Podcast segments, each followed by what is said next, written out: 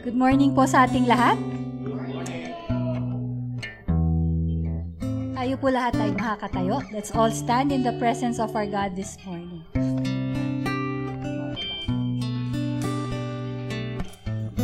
Sinong masaya at nandito kayo ngayong umagang ito? Ayan, sabihin nyo sa katabi nyo, o kung wala sa katabi, sa harapan, sabihin nyo, masayang masaya ako at nandito ka ngayong umagang ito.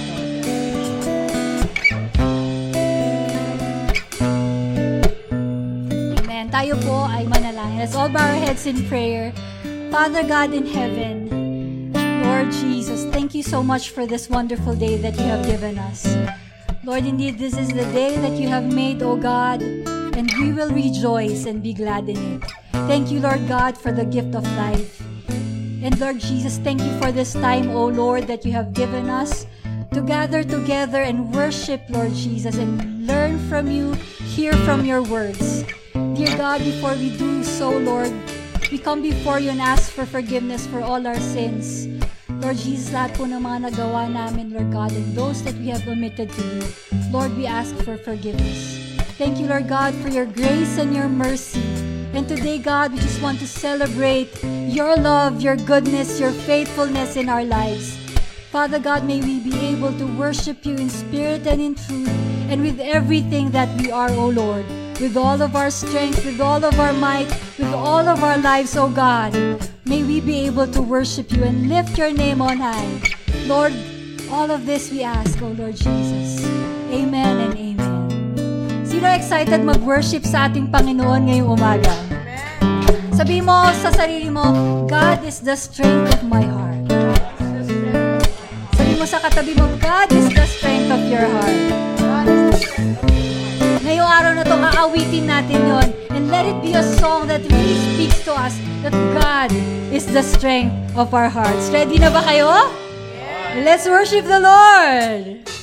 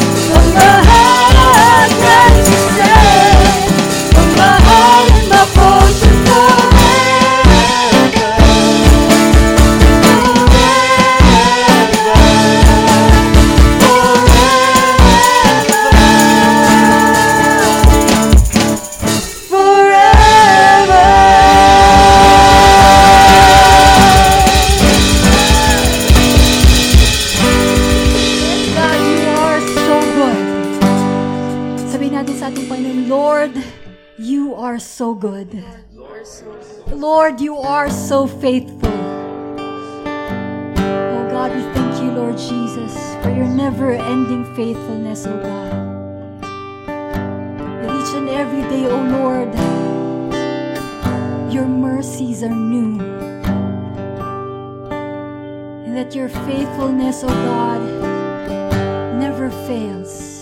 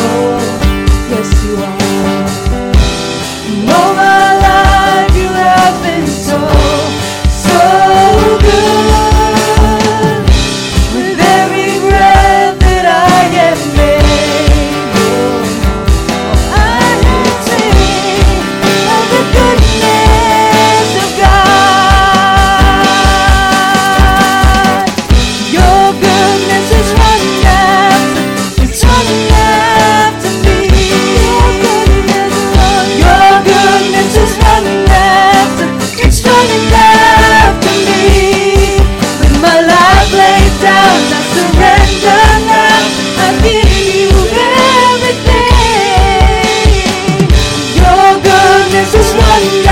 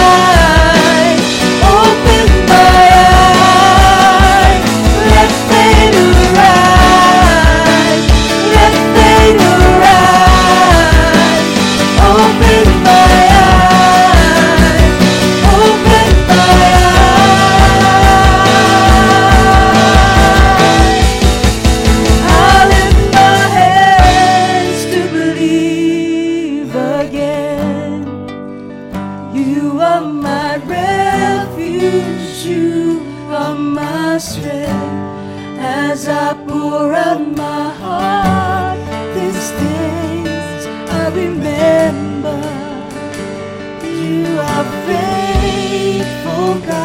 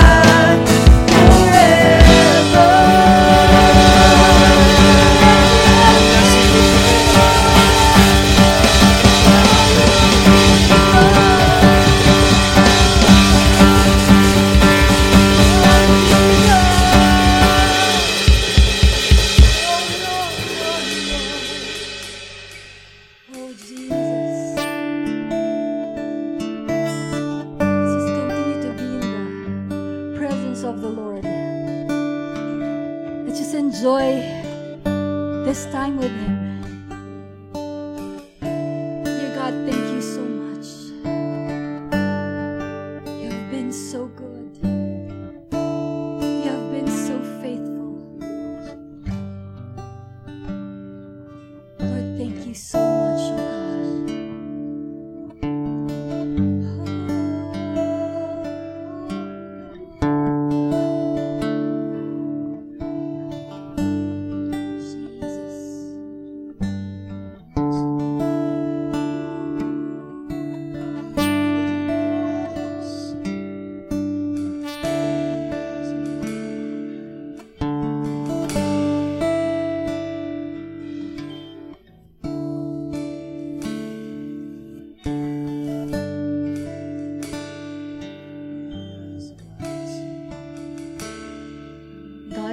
refuge and strength, an ever present help in trouble.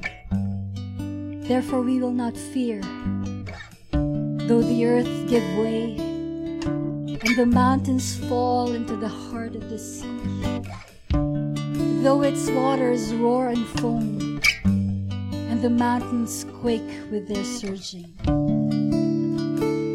The Lord Almighty God of Jacob is our fortress.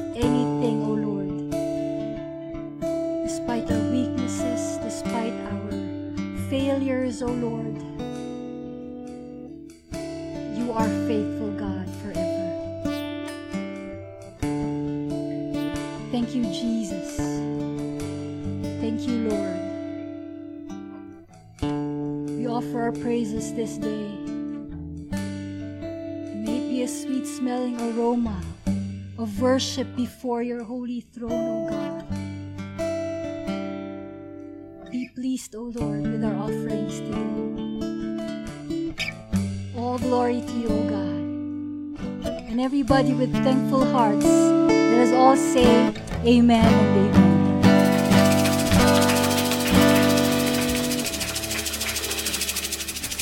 Amen. Bago tayo umupo, sabi mo sa katabi mo, God is faithful.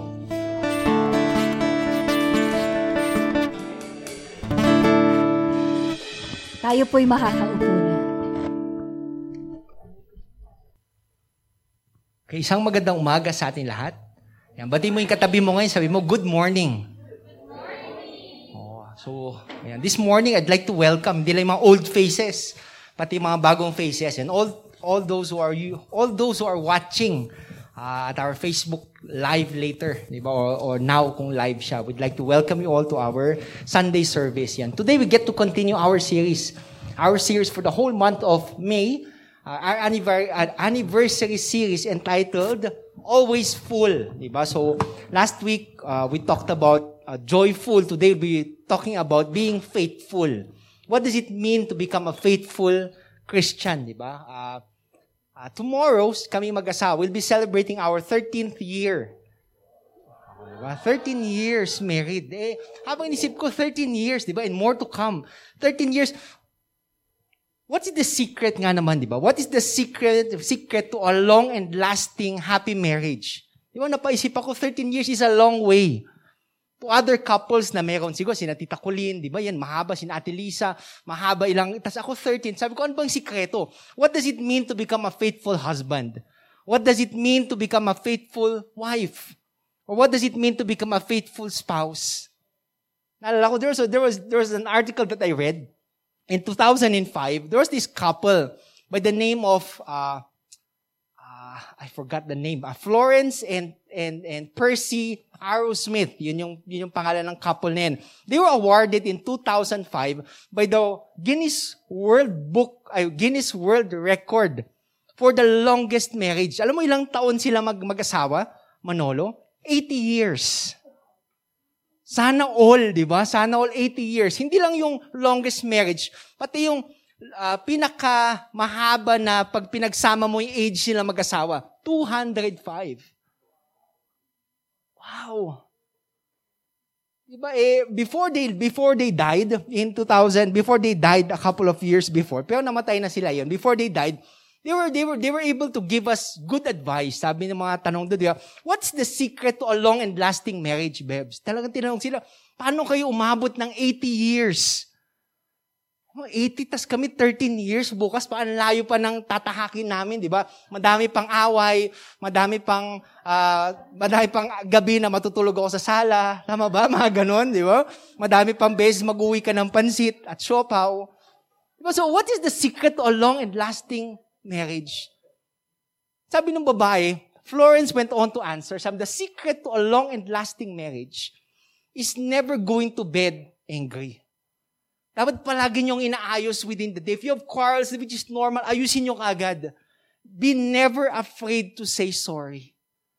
Diba, pang gandang advice eh. Pag, pag to those young couples out there and pagbalak niyo mag-asawa, yun, di ba? Dapat ready daw kayo. Ready kayo mag-apologize. It's, it, it doesn't matter who's right and wrong pag mag-asawa kayo. You are one. So dapat yun, it takes humility para mag-sorry ka, di ba? Para maayos na kagad yung relationship. Then they ask the husband, They asked the husband, si Percy, what is the secret kung yun yung sabi ng asawa mo? Ano naman para sa'yo? Yung secret ng isang maganda at pangmatagalan na marriage. Then Percy answered with just two words. Two words, Jocelyn. Dalawang salita lang sabi niya. The secret to a long and lasting marriage is saying, yes, dear. Yun lang daw. Sa lahat ng bagay, yes, dear. Yes, dear. Yun daw yung sikreto. Oh, umiti si Manolo, meron na siyang gagamitin. Yes, dear, di ba? Yes, dear. Yun daw yung sikreto ng isang pangmatagalang marriage. But as I look back, iniisip ko in 13 years, was it the time that we frequently went out on dates? Was it the time na being faithful ba? Ibig sabihin nung pagbigay ng mga regalo sa birthday niya, pag Pasko, and all those important occasions? Being faithful What does it mean to be a faithful husband, to be a faithful wife, to be a faithful spouse? Does it mean pushing your spouse to be more Christ-like? For them to build a better relationship with God? Diba daming mga tanong that I was thinking in the back of my mind, a better question would be, what does it mean to be a faithful Christian? As we go on our second leg of our series, Always Full, in, in, in which we get to talk, talk about being faithful. What does it mean to be faithful? Lagi natin nakikinig yun, faith, let faith arise. Pero ano bang ibig sabihin ng pagiging faithful? Are we faithful to God? Today, as we look upon our passage of Scripture, my prayer is that as we look upon the life of Joseph, we get to see a model of what it means to live a faithful life. Today's message Ah, ayan. Today's message, wow, di ba? Is entitled, di po siya tatalon. Pag, pag tinignan nyo ng matagal, siguro, di ba? Today's message is entitled, Faith in Spite of Fear. All of us are afraid of something. One way or another, meron tayong mga uh, kinatatakutan. But will we allow ourselves to have faith despite the fear that we have? That our faith in God would be more than the fear that we experience every day. This passage of scripture will be taken from Genesis chapter 39. It's a bit long, but my prayer is that if you look upon this word that the Lord has given us today, may it be a model for us of what it means to live a faithful life.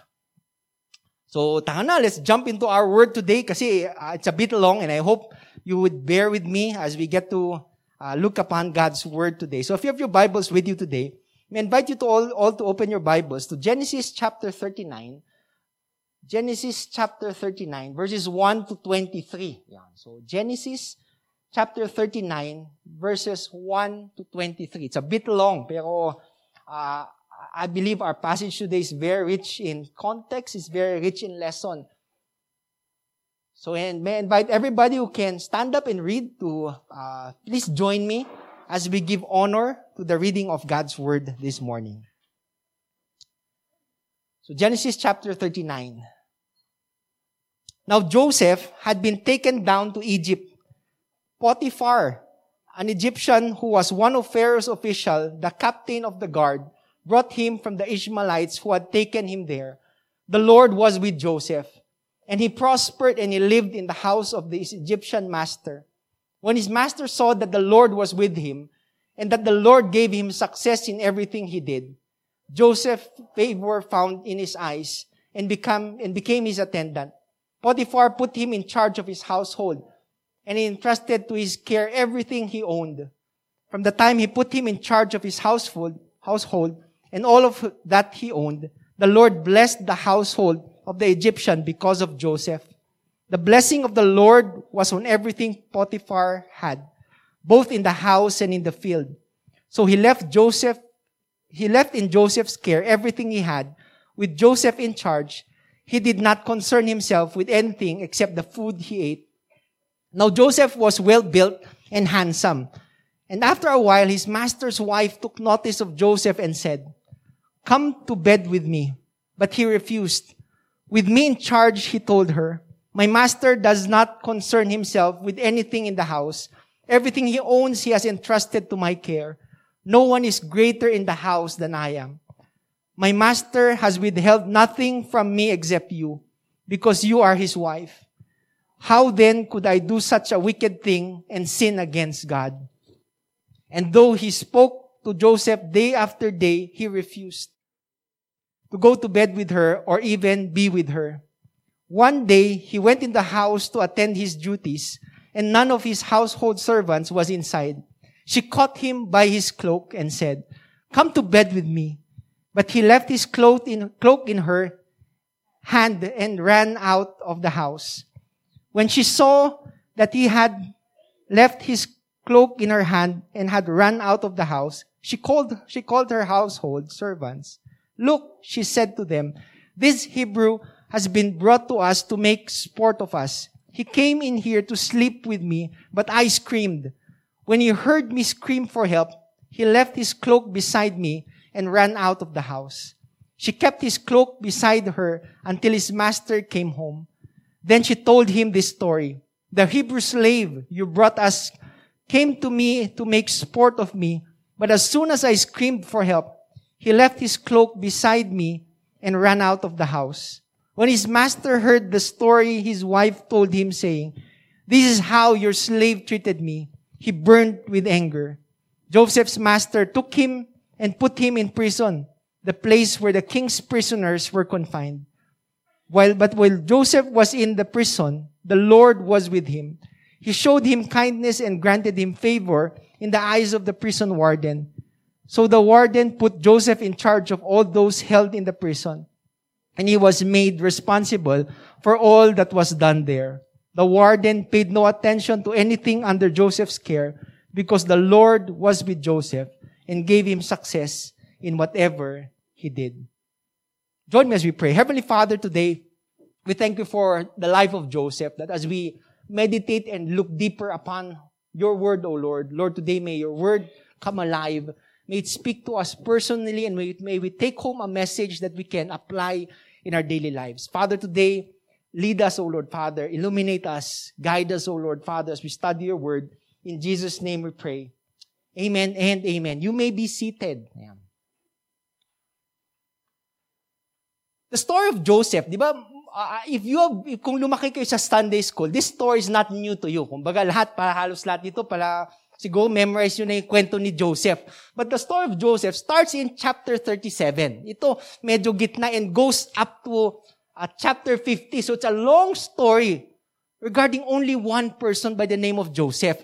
Today we'll be cutting into the middle. Hindi lang middle, but in a significant part of Joseph's life where we get to see God's hand in his life. When we get to jump, hindi na siya binenta into slavery, hindi na siya uh, uh, pinakitang patay na sa kanilang tatay, kaagad-agad na binenta nito sa bahay ni Potiphar. So that's where we'll be picking up today this morning as we look upon Joseph's life. Now, Joseph had been taken down to Egypt. Egypt. Potiphar, an Egyptian who was one of Pharaoh's officials, the captain of the guard, brought him from the Ishmaelites who had taken him there. So Joseph, imagine the transition from Joseph being the son of a wealthy person, tapos being sold into slavery. Hindi, hindi to pang overnight uh, biglang nagbago yung kanyang kapalaran. From being rich to being a slave. It's not, hindi lang ganun yung pang-isip mo, ah, medyo madali yata yun ah, kasi uh, mayaman, tas biglang mahirap. Pero yung nangyari pa kay, kay, kay Joseph, he had to adjust culture. He was a Hebrew. Tapos biglang dito, dinala, dinala siya sa Egypt. So imagine the change of even atmosphere, the change of environment rather, that he had to adjust to. Pero throughout our passage of scripture, we wouldn't even hear Joseph complain.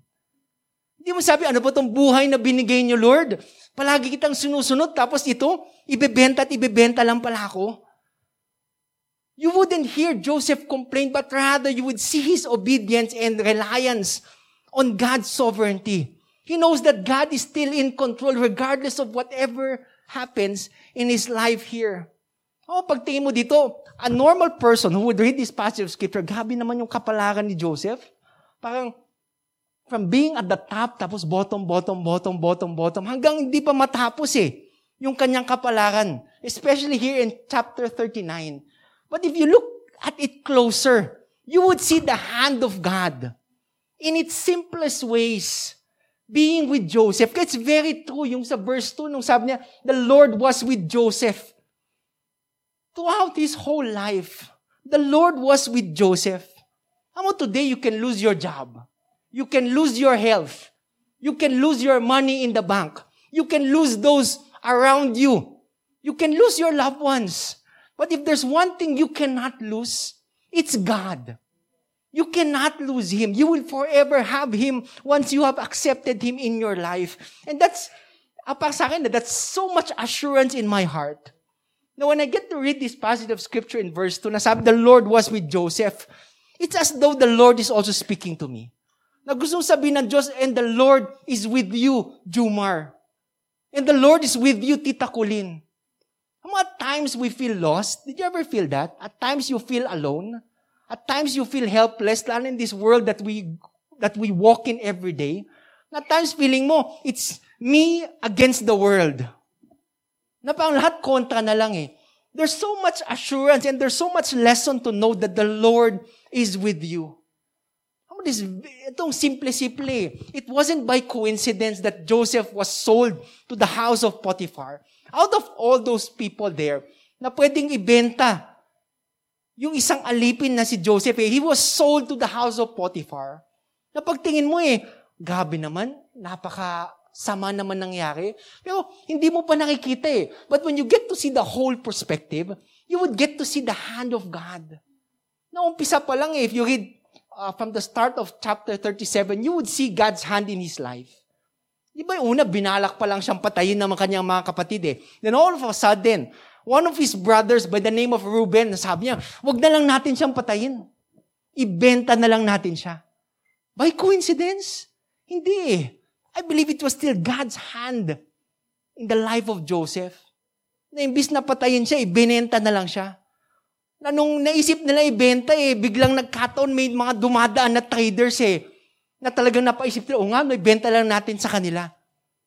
Now those traders happened to pass by Egypt, which was later, which were, wherein we, we later find out that Joseph was sold to the house of Potiphar. Pag mo eh, talaga bang nagkataon? O talagang plinano ni Lord? I would like to believe that everything that happens in your life today, good or bad, is planned by God to the dot. Alam ni Lord lahat ng nangyayari sa buhay niyo. Bagamat sobrang paite, it's still part of His big and perfect plan for you. The question is, do you see His hand in your life? Joseph, pwede naman magmukmuk eh. Di ba, Dimple? Pwede naman siya, ano ba yan, benta na lang ako, dito lang, magpakamatay na ako. Total, wala naman ng plano si Lord sa buhay ko eh. But he went on.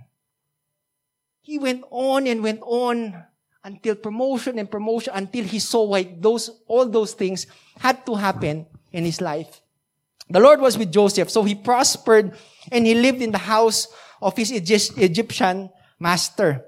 When his master saw that the Lord was with him, that the Lord had gave him success in everything he did, Joseph found favor in the eyes and became his attendant. Potiphar put him in charge of his household and he entrusted to his care everything he owned. Imagine, isang masamang pangyayari, but because you believe that God's hand is there, amo, it turned out to be something good. Mo, slave na nga, na-promote pa siya. He was in charge of everything. Sabihin, alam mo, from just being a slave, ngayon head slave na siya. Sabihin, he was in a position better than most slaves out there. How the favor that God was with him, na ibig sabihin nun eh, mo yung statement doon na, blessed yung pamamahay ni Potiphar dahil andun si Joseph. Can you say the same thing in your office, in your house, in your workplace? That my workplace is blessed. My household is blessed because I am here. Because I am a representative of God in their life. Diba? O kaya, baka baliktad. Ikaw yung pag pumasok sa office, naku, andyan na naman siya. Uwian na sana. Magsasama ulit kami ng ilang oras eh. Or you're that person that when you enter the room, it lights up. That everybody's so happy because you are there.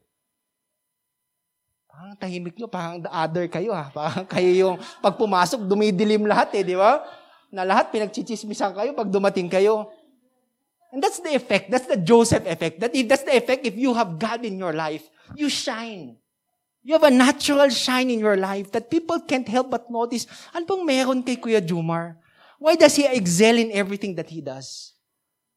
Not by talent, not by skill. I believe it's because of the grace of God that lives in our life. So from the time he was put in, he put him in charge of his household, and of and all of that he owned. The Lord blessed the house of the Egyptian because of Joseph. The blessing of the Lord was on everything Potiphar had, both in the house and in the field. So Potiphar left everything he had in Joseph's care. With Joseph in charge, he did not concern himself with anything except the food he ate. You see, you see the trust that Potiphar gave to Joseph? Lahat eh. Yung mo, may tao ka bang ganun sa buhay mo ngayon? Yung isipin mo lang kakainin mo? Di ba how you wish, na kunwari, di ba Daisy, how you wish may kang tauhan na ganun? Yung wala ka nang kailangang isipin, Kuya Jumar, sa bangko, pag pupasok mo eh, Sir, tapos na pala to, na-review ko na po lahat ng assets, ito na po, pipirma ka na lang po. Di ba sana all may ganong tauhan? Naisipin mo lang, ikakainin mo, parang, ah, ano pong gusto niyong kainin? Yun lang tanong niya every day. Pag tanong mo, eh, na, na, nagawa mo na po, opo, nahugasan ko na rin po yung kotse mo, lahat. Di ba, wow! Perfect employee. Siguro that's why Potiphar gave his whole trust. Bigyan mo lahat ng meron ako, it's entrusted to you. Ganong kataas. Alipin ka man, pero bigyan mo yung care. That tells something of what you do. That tells something of who you are as a person. Now, Joseph was well-built and handsome, di ba? O, parang tayo lang, di ba? And after a while, while his master's wife took notice of Joseph and said, Come to bed with me. Ito na yung dan di ba? Parang, ito na yung climax. Di ba most of the time, everything is going smoothly? In your work, in your life, parang, Lord, thank you. Blessing after blessing, everything is good. Tapos biglang, something happens in your life. Something cuts the momentum. Yan ang story, bigla na lang eh, everyday, naging routine na. Routine na yung ginagawa ni Joseph. Makakala nyo kasi nung nangyayari ni Joseph, makakala nyo isang buwan lang, mula alipin siya. Joseph was sold into slavery I believe by the age of 17. 17 lovely. And after, our, if we look upon our passage of scripture here, later he'll be found in jail because of what he did. Nung he interpreted the, the dream of Pharaoh, he was 30 years old. So two years in prison, 28. So you can imagine, this happened 11 years in the making. His story didn't come overnight success. Hindi yung, dahil the Lord was with him, eh, binenta siya, bukas mayaman na siya, bukas head na siya. It took years, 11 years. Misa kasi, we think when the Lord is with us, eh, wow, promotion, lahat-lahat eh. Automatic eh. the passage of scripture, the Bible clear said, and the Lord will bless the works of your hands. Alam mo, kahit si Lord nasa sa inyo, pag tinanong ni Lord, ano yung bless ko? Ah, wala po, kasi nakahilata lang ako everyday. Wow! Then you expect to become blessed. Of the Lord, money won't come raining to us Christians. Sana, di ba, Jocelyn, pag ganun, pag Christian, di lahat sana tayo Kristiyano. Every Sunday po, uulan po ng pera, kaya ready nyo na po yung mga bayong at payong ninyo. Di ba? Pagpapala, pagpapala, lahat tayo nasa labas. Saluhin natin yung mga barya, mga coins. Ganun ba? The Lord would always say, and I will bless the works of your hands. At the end of the day, the Lord will ask you, what will I bless? Ano pag wala? Nga nga. This thing that happened to Joseph was 11 years in the making. Sweat and blood. He earned and gained the trust of Potiphar with not only the big things that he did around the household, but even to the little things that he did. I like to believe he started, hindi naman kagad in charge of everything eh. Nag-start siya, taga-buhat, taga-walis, and everything. But he ended up being in charge of almost everything. Where are you in your walk today? You look upon your life, o nga naman, no? Do I see me progressing? Do I see the hand of God in my life today? So as we move on further to our passage of scripture, ito na yung, ito na yung million dollar question, di ba? Then all of a sudden, the wife of Potiphar told Joseph, di ba, come to bed with me. Total, ikaw naman yung nagmamayari sa lahat ng pagmamayari ni Potiphar. Baka pwede, pati ako. Ayusin mo na rin, di ba? Wow, di ba? Joseph would have said, yes, ma'am. Right? At your service, di ba? Potiphar's wife was Egyptian. And during this time, if you read uh, literature or history, Egyptian women are beautiful. Grabe. Parang, pagtingnan mo, parang Miss Universe, di ba? Lately, did you watch Miss Universe? Pre-pageant? Hindi. Oh, sana may TV lahat, di ba? Imagine mo, Miss Universe yung ganda, tapos sabi niya sa'yo, come to bed with me.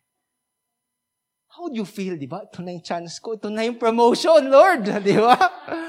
Once and for all, ito na pala yung reward ko, Lord. Di ba? Lalo si Joseph. Joseph was handsome and well-built. Kasi imagine, di ba, six-pack. Habang nagpupuna siguro ng mga nagpader, kasi he was alone. Pupuna siya ng mapader, yung pawis niya tumutulo. Di ba? Tapos si Potiphar, nakita niya, di ba, wow, grabe. Chocolate na chocolate si, siyempre, slave eh, nasanay sa init, siguro talagang tall, dark, and handsome. Di ba? Yung dark niya talagang mocha. Mokhang mocha. Di ba? Eh si Potiphar, sabi, yun yung hilig ko eh, di ba? Mocha. Ay sabi niya, come to bed with me. This was the million dollar statement said to Joseph.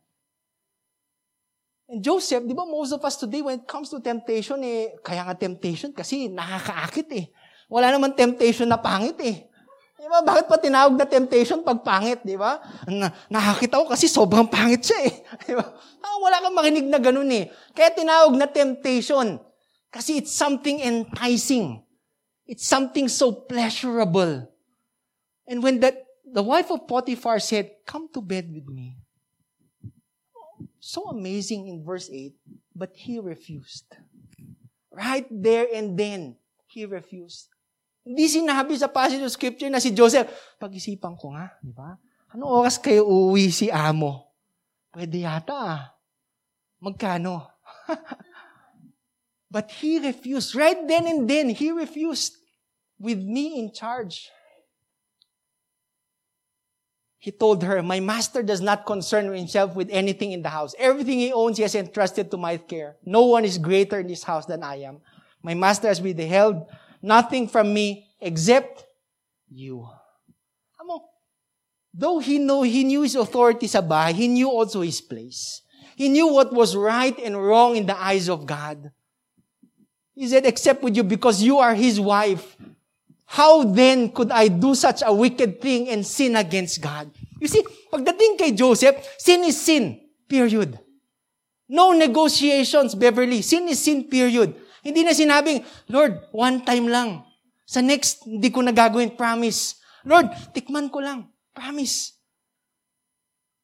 For him, he knew that sin was sin and sin is evil. Sin is not from God. That's why he knew from the very start. Kaya nung sinabi yun, he refused. Hindi niya sinabing, hindi siya tumayo doon at sinabi niyang, tignan ko nga, gaano ko katagal kayang tiisin. And, th- and, and, and though she spoke to Joseph day after day, he refused to go to bed with him, to go to bed with her rather, or even to be with her. This didn't happen only once. Diba, maganda pag isa lang eh, di okay ka na. Pero ito sinabi sa passage of scripture, Sheila, day after day. Isipin, inuulit eh, talagang everyday, inaakit siya ng asawa ni Potiphar. Siguro, una, naka, naka-sleeveless, di ba? Kasi mainit, Daisy. Yung next eh, ano kayo, nakatwalya lang siya. Ano kaya yung next na suot niya? Di ba? Unti-unti, Joseph, alika dito, may utos ako. Pero ang galing si Joseph eh, di ba? Iniwasan niya eh. Yung even the occasion just to be with her, he knew for the fact. Hindi mo sinabing, tignan ko, gaano ko katagal kayang tiisin. When it comes to temptation, do not test it. Believe me. Matatalo kayo pag sinubukan yung i-test.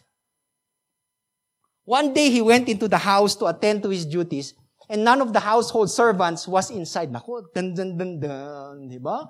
Parang talagang pinagtagpo, pero hindi tinadhana.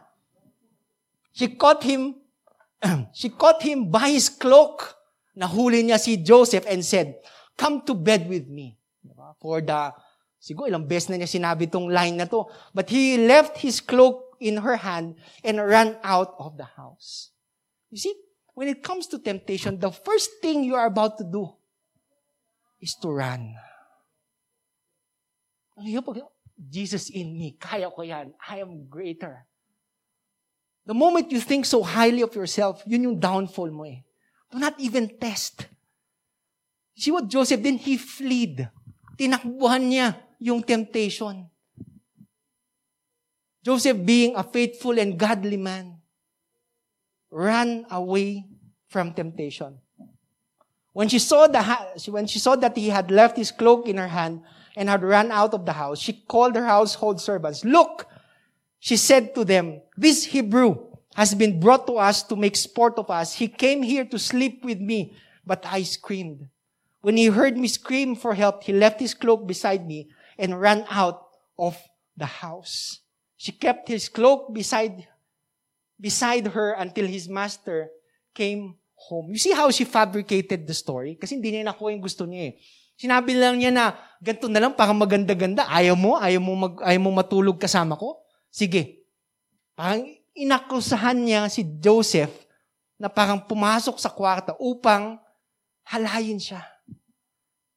But Joseph, sa siguro sa sobrang pagmamaladali, nung hinawakan yung kanyang lower garment, yung kanyang cloak, eh, nabitawan niya. Hindi na naisip na, ako rin ko muna, mapahiram po, sorry, nakuha niyo yata. Right then and then, he left. And for the wife of Potiphar, that was enough evidence to be presented to her husband. Tignan natin ano yung sasabihin na ng asawa ko pagdating niya. Then she told him of this story, that Hebrew slave you brought us. Sinihirap noon eh. Pag isa kang slave, you're not considered a person. You're considered part of their property. See, even yung name eh, it's no more significant sa kanila. That slave, that Hebrew slave you brought us, yung tingin sa kanya talagang alipin, yung tingin sa kanya parang property, part of his property. Brought to us, yan. Came to me and came to me to make sport of me, but as soon as I screamed for help, he, he left his cloak beside me and ran out of the house. When his master heard the story, his wife told him, saying, This is how your slave treated me. He burned with anger. Any person, pag ganun narinig mo, talagang magagalit ka eh. Siyempre, papanigan mo yung asawa mo. Pero do you think he believed his wife? Ako yun, habang binabasa ko, napaisip ako eh, naniwala kaya siya sa sinabi ng kanyang asawa? He knew, if there was somebody in the house who knew Joseph the best, I believe it was Potiphar. Kaya niya ka pinagkatiwala, hindi lang sa sa kokonti niyang ari-arian, pero sa lahat ng kanyang pagmamayari. Ibig sabihin, he knew who Joseph was. He knew that Joseph was a person of character. He knew that Joseph was a person of integrity. Tapos hearing this from his wife, parang sinabi niya, of all those 11 years, there, are, there are certain people in your life na parang di mo ma-imagine na kaya nilang gawin yon. If you look up on our passage of scripture, Joseph master, uh, Joseph's master took him and put him in prison. Isip mo, di sabihin naniwala siya. I'd like to see how God was moving in the life of Joseph. On how He has been moving the life of Joseph through Potiphar. Alam mo, pwede naman during that time eh, sa ganong, sa ganong ginawa ng alipin mo, yung karapat dapat na parusa doon, Jasper, hindi pagpapreso eh. Kamatayan. But you see how, how, how Potiphar twisted everything. Sabi niya, sige, lagay muna natin siya sa bilangguhan. And not just any other bilangguhan. The place where the king's prisoners were confined.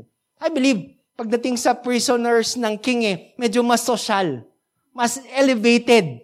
Hindi sila yung talagang selda, selda uno, o kaya talagang madilim, basa. It was something, it was still a person, pero it was something better. You see, I mean, even up to today, you can see, even up to now rather, you can still see the hand of God moving in the life of Joseph.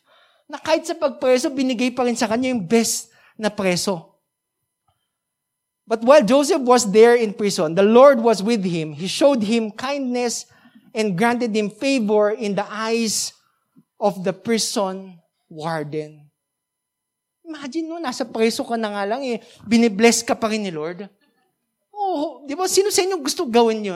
Gusto ganun yung buhay nyo? Everything that you do, you can see the Lord's hand in your life. Ama, nakikita mo kasi kahit anong gawin mo, you will be blessed. Ultimo, magbenta ka lang ng, siguro, magbenta ka lang ng dili sa palengke, palaging ubus yung benta mo eh. Di ba parang ganun eh? Even the simplest things, God can make so great because the different lies on who is with you in, in, the, in the things that you do. So the warden put Joseph in charge of all those, of all those held in prison. all those held in prison.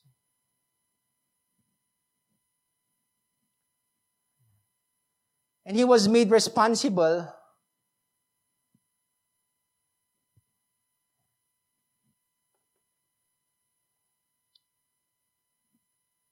lang, yan. One more. And he was made responsible for all that was done there. You see, a familiar line again. Ganun nangyari mula sa bahay ni Potiphar because of God's hand in the life of Joseph. He was promoted. Now he was back in prison because of God's moving in his life. He was yet again promoted.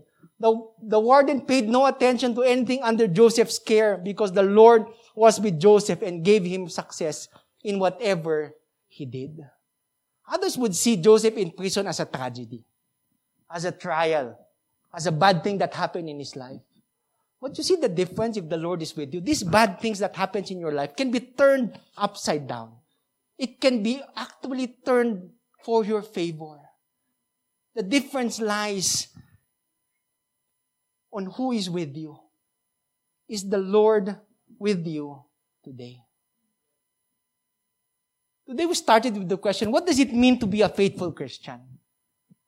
Now, as Joseph as our model today, what does it mean to be a faithful, uh, faithful Christian, aligning it with the life of Joseph?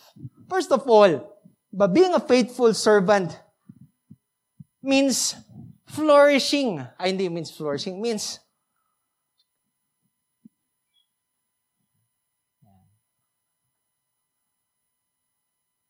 Before that pala yan, di ba? So, I would like title, we started with the title, Faith in Spite of Fear. And most of us, in our Christian walk, we have this fear. Di ba? Did you ever have this fear na, I am making no progress? You've been going to church for how many years? You've been doing your devotion, uh, attending Bible study, giving your tithes. Pero if you look upon your life today, parang nakita mo walang progress. Parang you're back at square one, even lower Diba, minsan, those are the fears that we have that takes, that robs us of the faith that Jesus Christ or God has given to us every day. And today at times you feel that you are making no progress. Look at whose hand is working in your life. Bagamat tingnan mo na kahit gano'ng katagal ka ng kristyano at walang nangyari sa buhay mo eh, baka kala mo, baka kala mo wala na nangyayari eh. Believe me, that the God who began a good work in you will be faithful to complete it until the time of Jesus Christ. Ibig hanggat humihinga ka pa, God is on the move. God is doing something in your life today. So today's reminder is to flourish in spite of the unfavorable outcomes. Is to continue to grow despite you not seeing anything. Is you believing and having faith that God is doing something behind the scenes. That though you've been working for 10 years, not iniintay mo yung one promotion, God is still moving in your life today. Di mo lang nakikita kung paano niya hinuhubog at inaayos yung mga bagay-bagay na nangyayari sa buhay mo for you to become the person you are in today. Today, continuously grow. Yun ibig sabihin ng flourish, continue to grow despite the things that are happening around you. Di ba maganda yung nangyayari? Pandemic after pandemic, uh, I don't know, broken relationships, di ba? Financial problems. I don't know what you've been going through today, but being faithful means flourishing, means continue to grow. Ano ba't kaya mo mag-grow? Because you have faith in the finished work of Jesus Christ. You have faith in the one who has begun a good work in you. And that's what it means to become faithful. Is to continue, hindi ka susuko. Joseph, in our passage of scripture, didn't begin with the best position. 11 years in the making. But everything that was given to him, from being a slave to being a prisoner, he valued it. He continuously grew in whatever situation that he was placed unto. Di tayo eh, ma-demote lang o tayo mawala ng taba, pang wala na tayong gana sa buhay eh. But God is telling you today, continuously grow, continuously believe. Believe that I am with you. That the Lord is with you.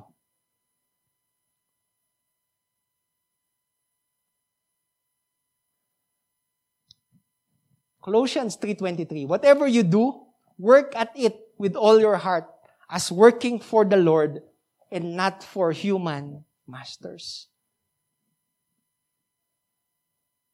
It's, it, it, it spells so it spells so much a difference. Ano yung term na to God be the glory? Yun yun eh. But everything you do, you do it for God. Not for your boss. But you do it because you love to serve God. That He deserves all the glory. Whether you do the simplest things to the biggest things, give God the glory. And do it as though you are doing it for God. Ah, a quote by Lisa uh, Turkish went on to say, God will always do great things with people who are willing to be faithful in the small things. You have to start somewhere. You have to start somewhere. Where is your somewhere?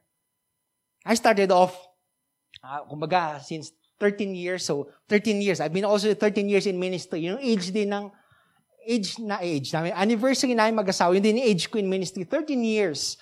I didn't start off preaching. I didn't start off being a pastor. I started off, saan, Kuya Jumar? I started off counting money. Yun yung isa kasi nakita nila eh, accountancy graduate, working in a bank. So sabi nila, ah, siguro to magaling magbilang ng pera. Pero hindi lahat mo, hindi lahat na nagtatrabaho sa bangko, naghawak ng pera. If there's one thing I did not do in the bank, it was hold money. Diba ironic? Tapos kung saan ako nilagay ni Lord, eh, tagabilang ka lang ng pera. Gabi, sa bangko nga, hindi, hindi ko to ginagawa. Ginagawa to ng mga teller eh. But I had to be faithful in the little things. Counting money, counting coins, tas after ko magbilang, may dalawa pang magche-check kung tama yung ginawa ko. Sabi ko pa, hindi ba alam? Accountancy, four years. Board passer. I know what I'm doing. Di ba? Dapat din nyo kailangan i-check 100% tama yan. Bago nyo pa i-double check, na double check, na triple check ko na. But was so humbling situation to know what it means to work at the bottom. Para pagdating mo sa taas eh, when you, when, you, when you get promoted by God, you know what it feels. You know what they're doing. Pwede mong sabihin na, alam ko yung ginagawa mo eh. Kasi once in my life, I did the same. A famous preacher by the name of uh, Charles Spurgeon. Ah, Hindi ko alam kung kilala niyo siya, is Charles Spurgeon. You can Google it, you can type it later. Charles Spurgeon, one time, every time he preaches at London, diba, during the Lord's Day, during Sunday, thousands gather there. Imagine mo, thousands? Hundreds pa lang nga, siguro 500, nakakalula na to see 500 people listening to you. What more for thousands? Di ba yung dulo, di mo na nakikita, Sheila, eh, ganun na siya kalit eh. Yung tao na dun eh, di mo alam kung nag-amen kung saan banda dun eh. That's what thousand means like. But Charles Spurgeon went on to say, I didn't start off preaching to thousands of people. And where he started, he started off distributing leaflets, yung mga missalets. Doon siya nag-start eh. He had to start somewhere. Then the next duty, after a couple of years, you know where he was sent? He was sent to a barrio, where he had to preach to like 20 to 30 people. Come on. He went on to say, I wouldn't be in front of you today speaking to thousands if I wasn't faithful to preach even to hundreds or even to tens, 15 people. Today, where are you located today? Employee, boss, just a student. But God is telling you to be faithful in whatever position He has placed you today in. Because if you're faithful with the little things, God will one day promote you with so much more. I remember a while ago, last week we launched our community pantry. Last week, di ba? Lunch, soft launching. Soft launching at the jingle last week ng community pantry. We catered to at least 33. 33 to 35 families. Kasi yun yung kaya eh. 33 to 35. That was a lot para sa amin eh. Yung 33 na tao. Tuwang-tuwa kami. Mula yung construction workers sa kabila, pumila, mga, o oh, mga senior citizen. Uh, there was a uh, grab driver or food panda driver na biglang huminto para kumuha ng, kumuha ng goods, di ba? 35 people. Sabi ko, 35, grabe, nakakalula na. Today, we will be catering to at least 60 people. One step at a time. Like to imagine the day na pagdating pa lang, pa afternoon service. Afternoon service siguro, Sheila, di ba, pagbaba niyo, pag uwi niyo, nakita niyo, nakapila na sila. Or better yet, kasi every afternoon yung, yung pila pa sa pantry, nakabang na sila dito. Waiting first, feeding first on the Word of God before they feed themselves physically. Pero that thing won't happen if we won't be faithful with first the little things that God has entrusted in our life today. So first things first, God calls us to flourish. To flourish in spite of the outcomes that happens in our life.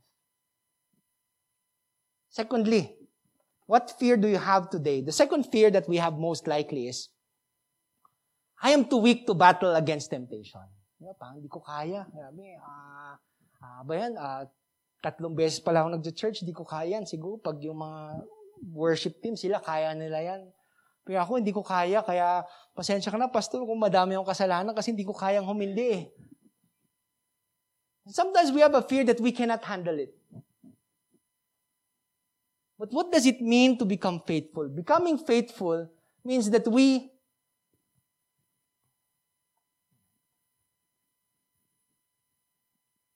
that we are fleeing in spite of the attractiveness of sin. Yung sabi ko kanina, wala namang, wala namang kasalanan, wala namang temptation na pangit eh. But being faithful means saying no. That's something hard. As Christians, it's so hard to say no. Diba, Pastor, malilit lang naman ang kasalanan eh. Baka pwedeng kong pagbigyan. Hindi naman yun, hindi naman pumatay eh. Nagsinungaling lang ako. Yung sinungaling ko nga, white lie eh. Di ba, in marriage, sabi ko nga, in marriage, in marriage counseling, uh, being faithful, being a faithful spouse, uh, doesn't necessarily mean that you're not looking at other women. Doesn't, that doesn't necessarily mean that you're dating other men. Di ba kasi usually, ganun yung, ganun yung focus if you're faithful, dapat loyal ka, dapat stick to one, di ba? Yun yung, yun yung focus nila. Pero, amo, one alarming thing that you should notice that pag ito nangyayari na sa buhay ninyo mag-asawa, then there's something wrong. When you start deleting messages, those are simple warnings.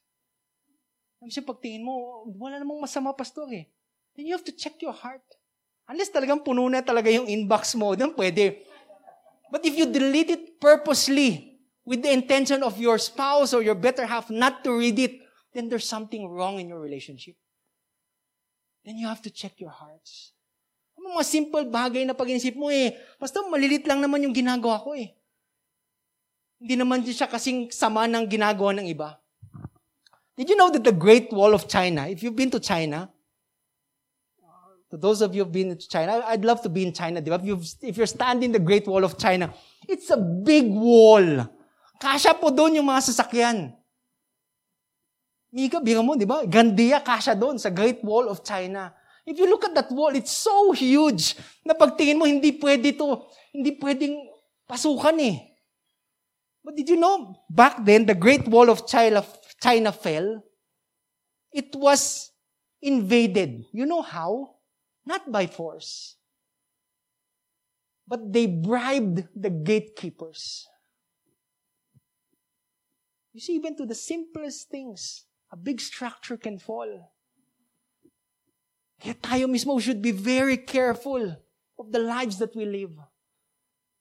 Now think about it, just like Joseph, di ba? Sin is sin.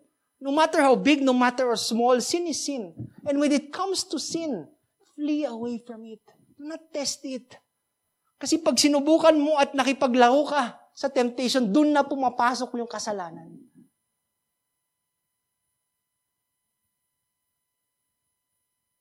Flee from temptation. 1 Corinthians 10.13 says, No temptation has overtaken you that is not common to man. God is faithful. Amen? And He will not let you be tempted beyond your ability, but with the temptation, He will also provide the way of escape that you may be able to endure it. See, God would provide the way for you to escape it. But you have to identify first that temptation and decide to escape from that temptation. Mahirap pag sa'yo pa lang eh, nakapag-decide ka na na, subukan ko lang, pastor, now lang. This once, then, I would ask for forgiveness. 1 John 1, 9. But when it comes to temptation, my brothers and sisters, what follows next will always be sin. So flee away from temptation. John Bunyan, temptation provokes me to look upward to God. If there's one thing that temptation should do, it should switch your focus, Daisy, not towards the temptation, but towards God. Kasi pag ganun, nagbabago na eh. Nagbabago na yung perspective. The more you look at temptation, the more it becomes enticing eh. But if you switch your attention and focus it all on God, then that's a different thing. You began, you begin to look at your, not look at your temptation and focus on God Himself. They focus on God. Faithful people flee away from temptation and focus their attention on God. Lastly, uh, one fear that we have to look upon is the fear uh, most of us siguro are asking is that I can't fear God. I can't find God. I'm all alone. Yung minsan ang hirap, ang hirap hanapin o ang hirap, parang, Pastor, hindi ko yata nararamdaman na si Lord. You ever feel that in your Christian walk? Don't worry, kahit di kayo tumango eh, mata nyo pa lang eh, halata na. That once in your life, you began to question na talaga bang, parang layo ni Lord pagdating sa akin? At pagdating sa ibang tao, ang lapit. At pag ako lumalapit eh, si Lord, layo ng layo. Diba? Kung baka kala lang natin. Or most of the time, we feel na, I can't find God. Pastor, paano ba? Paano mo ba kino-communicate si Lord? How do you speak to Him? How, the, how do you hear from God? Diba? Parang hindi ko naramdaman eh. And also, most of us, this is one of our fears, that we fear that we are all alone. Na wala na tayong kasama sa buhay. Oh, Joseph, after being wrongly accused by the wife of Potiphar, was thrown in jail. Bakang si Jesus, no, wala kang marinig na angal pagdating kay Joseph eh. He willfully obeyed God's will. Kung saan man siya dinala, go. You know why? Because he never felt alone. He always, paulit-ulit sinasabi sa passage of scripture that the Lord was with Joseph. It was a constant reminder of who was with Joseph. And today, that reminder is the same thing. The Lord is with you, regardless of what situation you are in today. The Lord is with you. The Lord is not only with you in high times, in times of promotion, in times of joy, in times of plentiful, but even in low times, in challenging times, in times of trials, the Lord is with you. It, a, you should draw so much encouragement with that statement. That regardless of the things that happens in my life, the Lord is with me. You see, when there is hope, ibig sabihin may plano pa si Lord sa buhay ko today. So today, what are we supposed to do? We are supposed to persevere. It means being faithful means persevering in spite of the tough situation. Everybody goes through a tough situation. Believe me, walang tao na nakopo dito na buong buhay nila cloud nine, buong buhay nila smooth sailing. Diba, you might look at people in church, ang ganda ng damit niya, gabi, pag pumasok siya, gabi, aura niya eh. Makaisipin niyo, wala silang pinagdadaanan. But when you get to sit down with them and listen to their stories, gabi, you would wonder, gabi, na pagdaanan mo pala yon, kinaya mo pala. Believe me, lahat tayo nagdadaan. There is no exception. Even a faithful man of God by the name of Joseph went through tough times. Not just once, twice, thrice, over and over and over again. But you know what tough times did? It made him stronger. It made him rely more on God in his life. Diba, ang ganda nun eh, kung talagang may pananampalataya kay Kristo eh, alam mong hindi pa tapos si Lord sa buhay mo eh, na mayroong happy ending at the end. So pag hindi pa happy ending, ibig sabihin, hindi pa end. You get it? Kung ano man nangyari sa buhay niyo ngayon, panandalian lang yan. Because if you believe God in your life, and He has promised you a happy ending, paraphrased, isipin kung hindi pa happy, hindi pa ending. Patuloy ka lang, continue to persevere. Continue to hang on. Continue to be steadfast.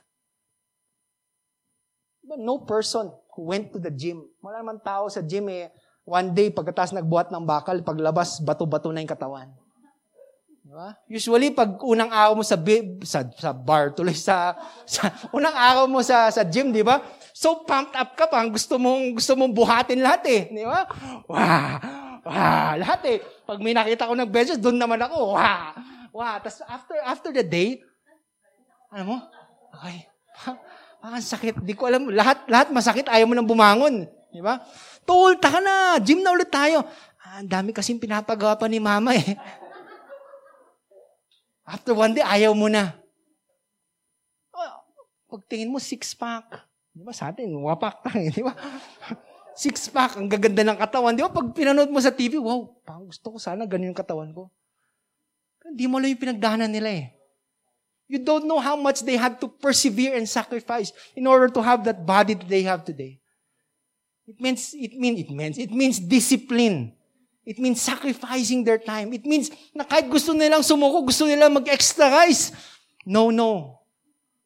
Half rice. But it, but it meant for them to keep on going.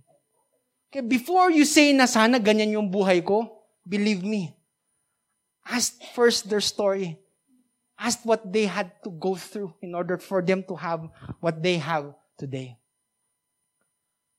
James 1, verse 2 to 3 says, Count it all joy, my brothers and sisters, when you fall into various temptations, knowing that the testing of your faith produces endurance. Let endurance have its perfect work, that you may be perfect and complete, not lacking in nothing. James was saying, pagdating sa, pagdating sa trial sa buhay nyo, pagdating sa challenges, pagdating sa mga sakuna, trahedya, to count it all joy. Ang hirap. Last week, we talked about being joyful. That it's not based on our circumstance. It's not based on what's happening. It's not based on your money in your bank. Even James said to count it all joy. Why? Because these things that happens in your life would produce endurance, would build up your faith, would make you more like Christ. Parang, Lord, ayoko ng ganyan. Kung mas maraming pagsubok, parang hindi ko kinaya. Even a famous basketball player by the name of uh, Michael Jordan. Michael Jordan, I remember he had a quote that he said, uh, uh, I've missed 9,000 shots. I think 9,000, 90,000 shots. 30 times I've been given the game-winning shot and I've missed. Over and over and over, I have failed. And that is why I succeed. When you look at Michael Jordan, wow, parang siya yung the GOAT, siya yung, siya yung talagang model when it comes to basketball. But this person had his fair, fair share of challenges in life. You think lahat ng game-winning shot pumasok pagdating kay Michael Jordan? Hindi. But those missed shots made him to who he is today. That he wouldn't be Michael Jordan kung lahat ng tira niya pumasok. Those little imperfections that we see in his life made him to who he is today. It made him a better person. I have to strive better. I have to shoot better. I have to practice more. You see what those trials are doing in your life? It makes you a better person. It makes you, it makes you push yourself to the limit in order for the best you to come out. The best Beverly. Di ba? Beverly 2.0. Oh, Carissa 2.0. Di ba? Wow. Dave. Tuloy na natin to.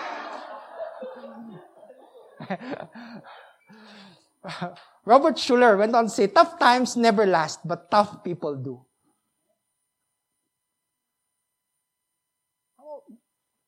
Everything will, everything won't last. This pandemic, it won't last. Kung ano man pinagdadaanan nyo, may hangganan din eh. Tough times never last, but tough people do. Amongst you today are tough enough to endure whatever the world is gonna give you today. Amen? Oh, be careful of what you ask for. Next dyan eh, Pastor, pag-pray nyo naman ako, hindi ko na kaya. ano sasabihin ko sa'yo? Tough people never laugh. Today, before we end, allow me to leave you with some personal reflections. A quote went on to say by David Wickerson, Our faith is not meant to get us out of a hard place or change our painful condition. Parang ayoko na maging faithful. Pag ganun, kaya ba kayo naging faithful para maganda yung buhay? nor for it to be smooth sailing. But David Wickerson went on to say that's not the use of faith, but rather it's meant to reveal God's faithfulness to us in the midst of our dire situation. Today we've been, we've been focusing faith in spite of fear. That despite the fears that we have in life, the fear of being alone, the fear of having no progress, the fear of not resisting temptation, diba, we are called to flourish. We are called to, uh, to flee. We are called to persevere. But the focus here on faith is not our faith. The focus here is on God's faithfulness in our life. Kaya tinawag na in spite of, it's because in spite of our faithfulness, unfaithfulness rather, in spite of my unfaithfulness, God is always faithful. We cannot be 100% faithful. But it's so good to know that in spite of my lack, of my unfaithfulness, God will always be faithful. That He's the same yesterday, today, and tomorrow. God would remain the same, that He would remain the same true to His promises. And that's something to hold on to. That's some, that's, that's the real model of what being faithful is all about. That at times you lack, that at times you become not faithful. Look at towards the person who is always faithful. Allow you to be encouraged. Allow you to hold on again to Him. Today, in spite of our unfaithfulness, God is always faithful. Allow me to leave you with this passage of scripture from Deuteronomy chapter 7 verse 9. Know this, remember this. He is the faithful God who keeps his covenant for a thousand generations.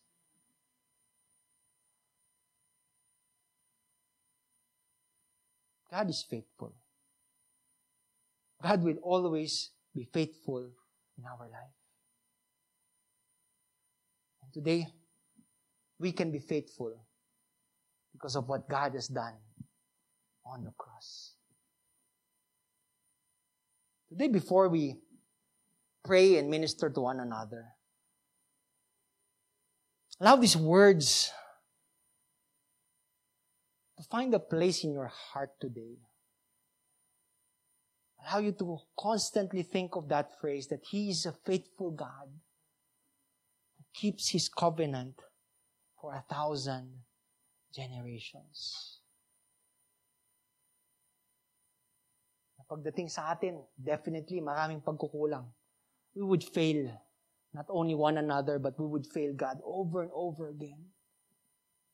But it's so good to know that we serve a God who is faithful and who will always be faithful in our lives today. I invite you all to bow your heads for a couple of seconds today.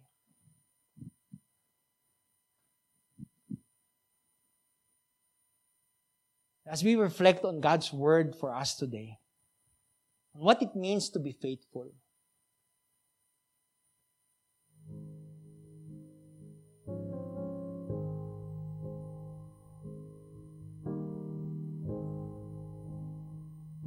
Being faithful means flourishing, growing, in spite of the outcomes that come in our life.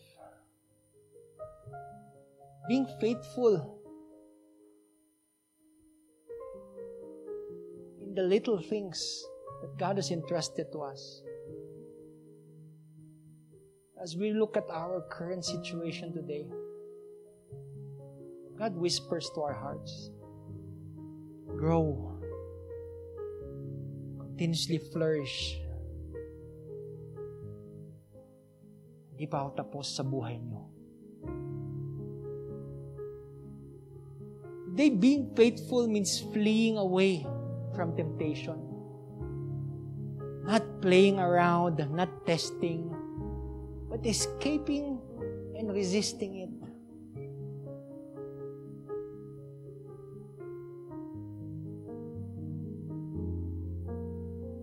Today, God has promised us in His Word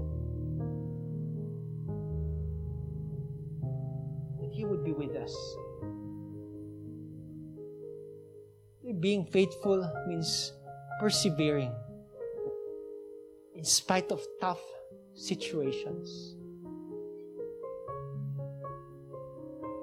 Today, you are listening to this message, sitting here today, because you have persevered. Because one way or another in this journey that we call life, you have survived and will continue to survive. Despite the discouragement, the challenges, the tragedies, the trials that you experience every day, continue to stand up. Continue to focus on God. Continue to have faith that He who began a good work in you will be faithful to complete it.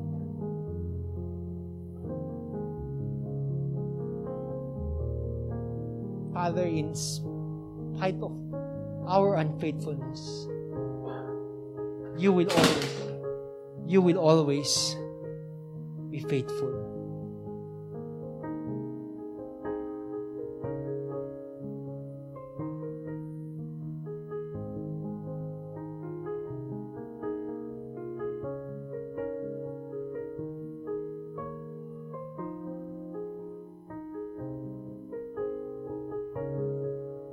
Let's pray. Heavenly Father, God who is good and who is faithful, we come before you today remembering of the things that you have done in our past. Believing that a God who was faithful before is the same God who is faithful today. A God who will always be faithful as we look to our future, which is uncertain. Father, today, allow faith to arise in our hearts. Allow us to be faithful. That as we continuously focus on you not on our situation, Father, we thank you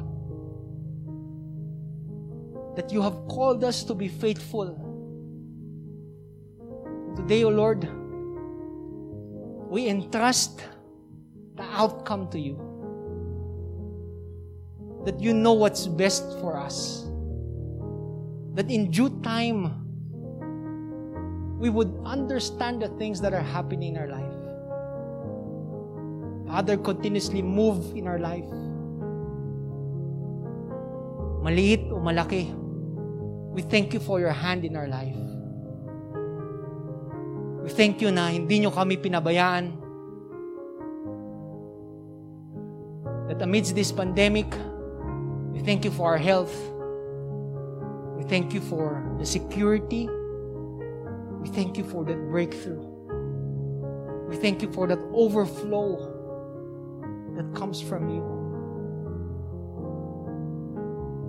Father, today, may we excel in everything that comes in our life. May we continuously be the head and not the tail. May we be the lender and not the borrower. May we continuously be the salt and light this city. May more and more people come to know you through our lives. Father, use us.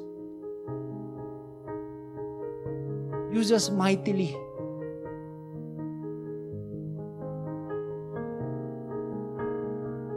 Today, O Lord, sa buhay ng bawat isa na nakikinig today, pray for your hand to be upon them. I pray that you continuously lift them up to whatever situation they are in today.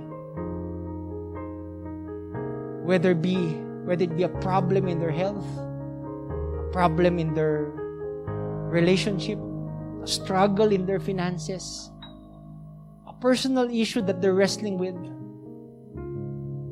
Father, I pray that you hold their hand, lift them up, encourage them, and assure them that you are with them.